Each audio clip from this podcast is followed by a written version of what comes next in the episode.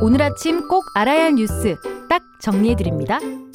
매일 아침 6시 5분 SBS 러브 FM 고현준의 뉴스 브리핑.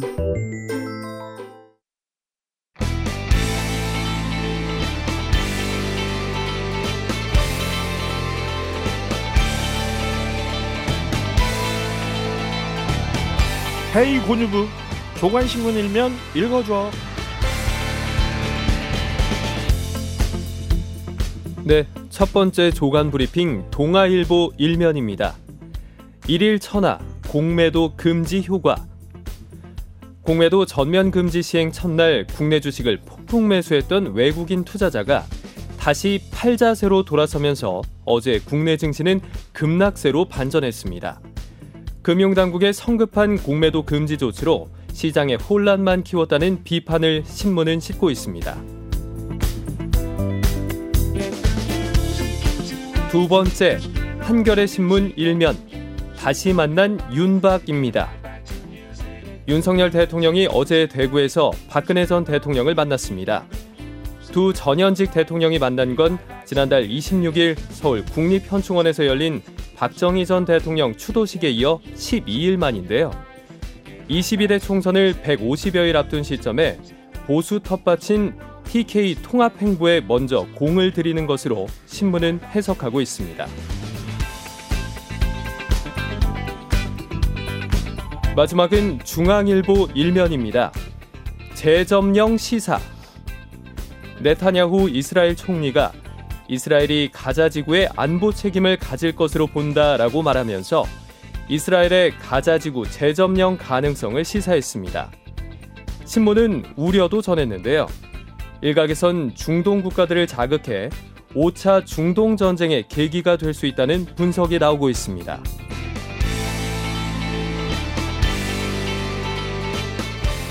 자 헤이고뉴부 이태현 아나운서와 함께합니다. 어서 오십시오. 안녕하세요. 이태현입니다.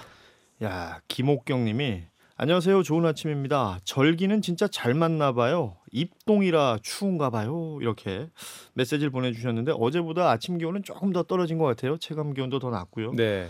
입동 진짜 이제 겨울인가 봅니다. 네, 오늘 서울 기준으로 아침 최저 기온이 영하권으로 이제 떨어졌으니까요. 오늘도 두툼하게 입고 나오셔야겠습니다. 아침은 그런데 또 낮이 되면 예년 기온 회복한다 그래요. 일교차 클때 예, 감기 조심하셔야 됩니다. 건강 관리 잘 하시고요.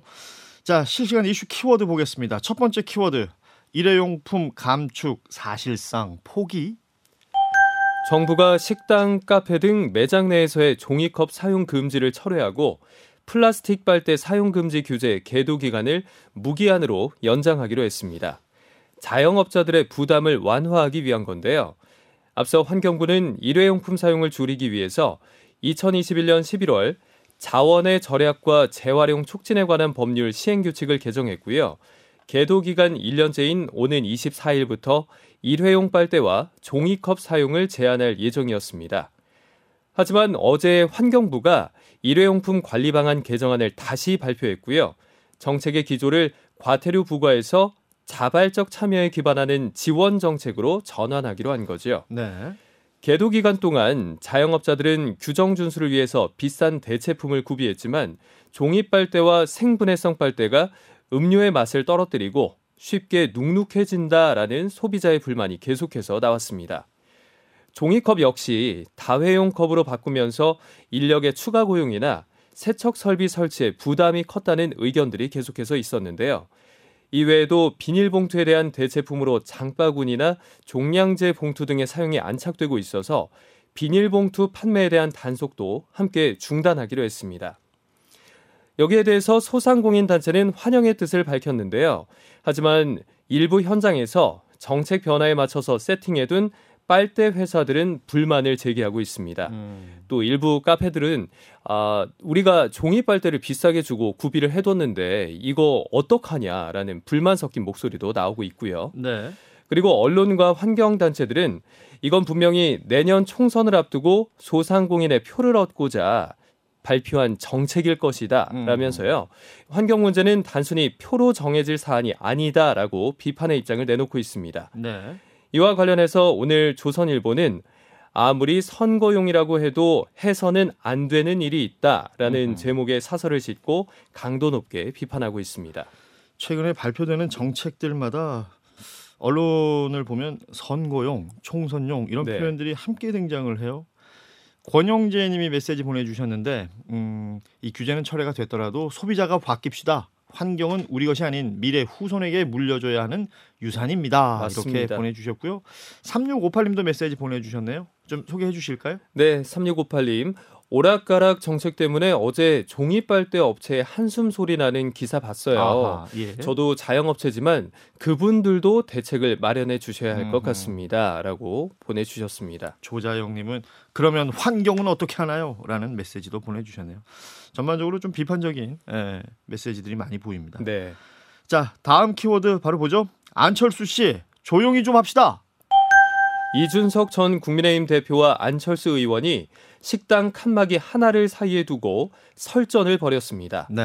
안철수 의원은 어제 국회 앞 식당에서 기자들과 오찬을 가졌는데요.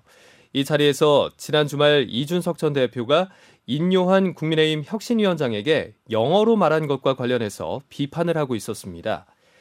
그런데 공교롭게도 이 식당 바로 옆 칸에서 이전 대표가 식사를 하고 있었고요. 안 의원의 얘기를 다 듣게 된 거죠. 어허. 해당 식당은 방 사이에 방음이 잘 안 되는 편이라 조용히 대화해도 옆방의 말소리가 다 들리는 구조였는데요. 당시 두 사람 모두 방에 들어오기 전까지는 옆방에 누가 있었는지 전혀 몰랐던 것으로 알려졌습니다. 안철수 의원은 오찬 자리에서 만약 교포 2세에게 미국 정치인이 한국말로 얘기한다면 이건 혐오 발언이다라고 말했고요. 적어도 의사에게는 닥터 린튼이라고 해야 하는데 미스터 린튼이라고 한 건 대놓고 무시한 거라고 말하면서 이 전 대표가 영어를 잘 못하는 것 같아요 라고 꼬집었습니다. 음. 그때 옆방에서 식사를 하면서 이 말을 들은 이준석 전 대표가 안철수 씨 식사 좀 합시다. 조용히 좀 하세요. 라고 고함을 친 거죠. 순간 식당 안에는 정적이 흘렀습니다. 그리고 안철수 의원은 말을 이어갔죠. 이 전 대표를 들으라는 듯이 아니 내가 못할 말을 한 건 아니다 라면서 안 의원은 모두가 이준석을 싫어하는데 같이 할 사람이 있겠냐 소리치는 거 봐라 라고 예. 말한 것으로 전해졌습니다. 음흠. 이전 대표는 그 이후로는 더 이상 고함을 치지 않았고요. 두 사람은 마주치지 않고 각자 식당을 나간 것으로 알려졌습니다. 음. 이에 대해서 한 국회 관계자는 국회 앞에서 밥 먹는 곳이야 워낙 뻔하고 또 정적들과도 바로 옆방에서 식사하는 일은 비일비재한데 그래도 원래 못 들은 척 참는 게 정치권의 룰이었지만 이제는 갈등과 악감정이 그대로 표출되고 있는 것 같다라고 전했다고 합니다. 안철수 이준석, 이준석 안철수 이 두 사람 간에 뭐 여러 가지 쌓인 감정이 있다는 것은 많이 네. 알려져 있는데 그냥 저는 이 얘기를 쭉 들으면서 그 자리에 함께 있었던 분들은 어땠을까? 그 식당에 일하시는 분들은 또 어땠을까? 맞습니다. 뭐 이런 생각을 또 한번 해보게 되네요. 예. 자 다음 키워드입니다. 공인중개사 설명 의무 강화. 내년부터는 공인중개사가 전월세 계약을 중개할 때 세입자에게 임대인의 세금 체납 여부와 확정일자 현황 등의 정보를 반드시 알려야 합니다. 국토교통부는 어제 전세 사기 예방과 관리비 투명화를 위해서 공인중개사법 개정안을 입법 예고한다고 밝혔는데요. 전국적으로 전세 사기가 확산한 배경에는 일부 공인중개사들의 의무 소홀이 있었다는 배경에서 비롯한 결정이었습니다. 개정안에 따르면요. 내년 1월부터는 공인중개사가 임대인의 체납 정보와 최우선 변제금 그리고 전세 보증보험 같은 임차인 보호 제도를 반드시 설명한 다음에 중개 대상물 확인 설명서를 작성해서 서명하고 집주인과 세입자 양쪽에 전달해야 합니다. 중개 매물이 경매나 공매에 넘어갈 경우에 체납된 세금부터 갚아야 하기 때문에 이로 인해 세입자가 보증금을 날리는 일이 없도록 하기 위한 거죠. 또 원룸과 오피스텔 등 소형 주택 관리비에 포함된 전기 요금과 수도 요금, 인터넷 사용료 등에 대해서도 설명 의무가 더 강화되고요. 중개보조원의 신분 고지 의무도 생겼습니다. 그동안 전세 사기 피해가 중개보조원 중개매물에 집중된 점을 고려해서 매물을 안내한 사람이 중개보조원인지 개업 주- 공인중개사인지 음. 또는 소속 공인중개사인지를 정확히 밝히라는 거죠. 이런 설명을 부실하게 하거나 누락할 경우에 앞으로는 최대 500만 원의 과태료가 부과됩니다. 그렇군요. 공인중개사 아, 말 그대로 중개를 하는 거 아니겠습니까? 이 위험 요소가 있다면 반드시 알려져야 되겠죠. 예. 오늘 여기까지 전해드립니다. 헤이군유부 이태원 아나운서였습니다. 고맙습니다. 네, 고맙습니다.